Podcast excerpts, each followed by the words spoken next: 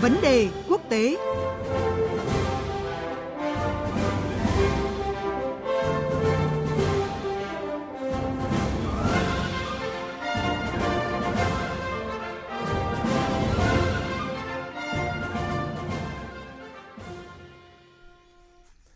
Quý vị và các bạn đang theo dõi chương trình theo dòng thời sự sáng phát sóng trên kênh Thời sự VV1 của Đài Tiếng Nói Việt Nam. Bây giờ là thời gian của các vấn đề quốc tế. Thưa quý vị và các bạn, hôm qua Mỹ bắt đầu đơn phương khôi phục tất cả các lệnh trừng phạt của Liên Hợp Quốc nhằm vào Iran, động thái bị phần lớn quốc gia trên thế giới xem là bất hợp pháp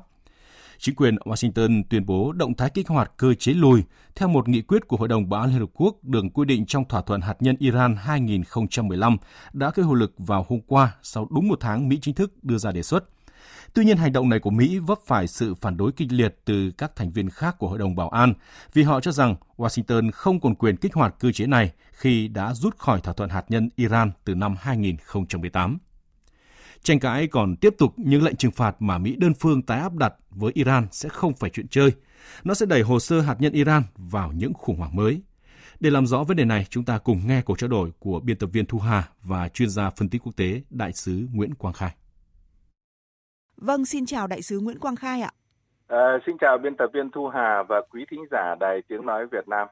À, thưa ông ạ, Hôm qua thì Mỹ đã bắt đầu đơn phương khôi phục tất cả các cái lệnh trừng phạt chống Iran và tuyên bố là lệnh cấm vận vũ khí đối với Iran sẽ tiếp tục kéo dài sau hạn chót vào giữa tháng 10 tới. Vậy ông bình luận như thế nào về cú đòn này của Mỹ đối với Iran ạ?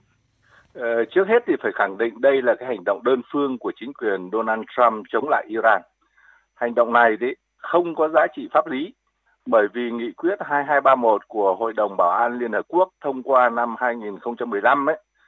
sau khi ký thỏa thuận hạt nhân JCPOA giữa Iran với các nước P5 cộng 1 quy định là chỉ những nước ký kết thỏa thuận này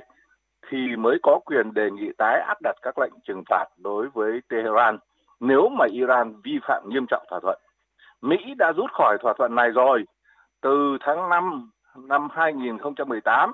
thì Mỹ không còn là một bên ký kết nữa và như vậy ấy, thì Mỹ không có quyền đề nghị Hội đồng Bảo an tái áp đặt các cái lệnh trừng phạt chống Iran. Đây là chưa nói đến việc là Iran thực hiện tốt không vi phạm các cái điều khoản của thỏa thuận ờ, hạt nhân JCPOA. Điều này thì đã được cơ quan năng lượng nguyên tử quốc tế ờ, và Hội đồng Bảo an Liên Hợp Quốc công nhận. Vậy thì ờ, vì sao Washington lại tìm mọi cách để tái áp đặt các cái lệnh trừng phạt chống Iran bất chấp sự phản đối của Hội đồng Bảo an và những nước khác ký thỏa thuận hạt nhân. Theo tôi, hành động này ấy, uh, ờ, là nhằm đánh lạc hướng những cái sự chỉ trích Tổng thống Donald Trump ở trong nước và phục vụ cho cái chiến dịch tranh cử của ông vào tháng 11 tới. Thưa ông ạ, như ông vừa phân tích ạ, thì chính quyền Donald Trump đơn phương khôi phục các cái lệnh trừng phạt như vừa rồi cũng là nhằm thể hiện cái sự cứng rắn để ghi điểm cho mắt cử tri. Nhưng mà cái lá bài trừng phạt Iran thì cũng có tính hai mặt bởi trừng phạt không chỉ nhằm vào Iran mà còn liên quan đến các đồng minh hay là các đối tác của Mỹ. Liệu chính quyền Donald Trump sẽ mất gì nếu như đây không phải là một cái bước đi hiệu quả? Việc khôi phục lại tất cả các cái lệnh trừng phạt Iran vào thời điểm hiện nay ấy, có thể tranh thủ được quan hệ với Israel và một số nước Ả Rập vùng vịnh như là các tiểu vương quốc Ả Rập thống nhất, UAE, Bahrain, Ả Rập Xê Út, vân vân và ghi thêm điểm trong con mắt của cử tri Mỹ. Tuy nhiên, hành động này của Mỹ thì sẽ gây căng thẳng không chỉ trong quan hệ với Iran mà còn trong quan hệ với những nước ký kết thỏa thuận hạt nhân JCPOA còn lại như là Nga, Trung Quốc, rồi các nước Liên minh châu Âu, à, đặc biệt là với Anh, Pháp và Đức là những nước tuyên bố quyết tâm duy trì cái thỏa thuận hạt nhân. Anh ấy, là đồng minh thân cận nhất của Mỹ cũng không ủng hộ các hành động của Mỹ chống Iran Mỹ còn tuyên bố sẽ trừng phạt những cái nước vi phạm các cái biện pháp cấm vận chống Iran của Mỹ. Như vậy là Mỹ sẽ phải đối mặt với hầu hết các quốc gia trên thế giới.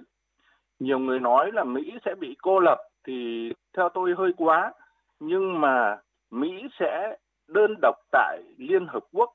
khi mà 13 trên 15 nước thành viên Hội đồng Bảo an không ủng hộ Mỹ. Và chỉ có một nước duy nhất ủng hộ Mỹ là Dominican. Mỹ trong con mắt của thế giới là một nước lớn muốn tìm kiếm vai trò lãnh đạo thế giới nhưng lại không tôn trọng luật pháp quốc tế. Theo tôi, cái mà Mỹ mất lớn nhất là niềm tin. bởi vì Mỹ là nước ký thỏa thuận hạt nhân nhưng lại rút khỏi thỏa thuận này và áp đặt trừng phạt uh, các bên ký kết. Điều này có nghĩa là Mỹ trong tương lai có thể sẽ bỏ bất cứ hiệp định nào mà Mỹ không thích. Đây là một cái tiền lệ rất xấu trong quan hệ quốc tế. Dạ vâng thưa ông ạ, còn xét ở phía Iran ạ, theo nhận định của ông thì Iran liệu có khả năng phản đòn Mỹ vào cái thời điểm này hay không ạ? Iran cho biết thì đã chuẩn bị cho mọi tình huống và có nhiều biện pháp để đối phó với sức ép của Mỹ. Trước mắt thì trên mặt trận ngoại giao ấy, thì Ngoại trưởng Mohammed Javad Zarif, đại diện thường trực của Iran tại Liên Hợp Quốc Majid Ravanji thì đã gửi thư lên Tổng thư ký Liên Hợp Quốc và Chủ tịch Hội đồng Bảo an phản đối hành động phi pháp của Mỹ và Iran cũng đang xem xét cái khả năng chấm dứt thực hiện các cái nghĩa vụ của mình trong thỏa thuận hạt nhân như là sẽ trở lại làm giàu uranium này ở cấp độ cao, phát triển máy ly tâm này, rồi tên lửa đạn đạo vân vân. Về quân sự thì Iran đang tăng cường cái khả năng phòng thủ, tiến hành tập trận lớn ở vùng vịnh và sẵn sàng đáp trả các cái hành động của Mỹ. Iran phải nói là đang đứng trước những cái sức ép to lớn cả về kinh tế lẫn quân sự. Cùng với việc tuyên bố áp đặt các biện pháp trừng phạt, Mỹ còn có kế hoạch thành lập một cái liên minh Israel, các tiểu vương quốc Ả Rập Thống Nhất, UAE và Bahrain, đưa tàu sân bay USS Nimitz cùng nhiều tàu chiến đến vùng vịnh. Và cách đây hai ngày thì cái tàu sân bay này đã vượt qua eo biển Hormuz vào vùng vịnh. Như vậy thì không loại trừ cái khả năng là sẽ dẫn đến cái đối đầu quân sự giữa Mỹ và Iran trong thời gian tới. Căng thẳng như vậy, nhưng theo tôi, Iran trước mắt sẽ dùng các biện pháp ngoại giao, tập trung tranh thủ sự ủng hộ của các nước hội đồng bảo an Liên Hợp Quốc, tăng cường hợp tác với các nước ký kết còn lại trong thỏa thuận hạt nhân đặc biệt là Trung Quốc và Nga là hai nước cũng đang chịu sức ép to lớn của Mỹ uh, Iran này rồi là các cái nước ký kết còn lại trong cái thỏa thuận hạt nhân ấy, thì chắc là sẽ duy trì cái tình trạng như hiện nay trong quan hệ với Mỹ và chờ cái kết quả bầu cử ngày 3 tháng 11 tới. Nếu mà ứng cử viên Đảng Dân Chủ Joe Biden thắng cử thì sẽ đưa Mỹ trở lại thỏa thuận hạt nhân. Và nếu Donald Trump thắng thì cũng sẽ phải xem xét lại quan hệ với Iran và có khả năng sẽ mở ra cái đối thoại đối với Iran để giải quyết các vấn đề khúc mắc trong quan hệ hai nước. Dạ vâng, xin trân trọng cảm ơn chuyên gia phân tích quốc tế đại sứ Nguyễn Quang Khai về những nhận định vừa rồi ạ.